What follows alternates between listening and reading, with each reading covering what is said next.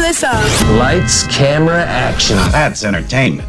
All right, watch list brought to you by Twin Peaks. Sign up for that e club. Win free stuff, twinpeaksrestaurant.com or search Peaks Club today.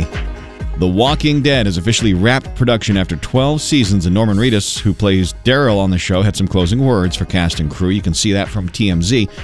The next Star Wars series, Obi Wan, going to suffer a small delay of two days.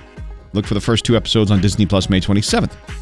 From Avengers to a new project, Chris Evans and Scarlett Johansson are teaming up for a new $100 million blockbuster called Project Artemis. It will uh, be the third film directed by Ozark leading man Jason Bateman. And Joe Rogan is threatening to quit his sweet Spotify gig if he has to walk on eggshells, like apparently he's been doing lately. So we'll have to wait and see.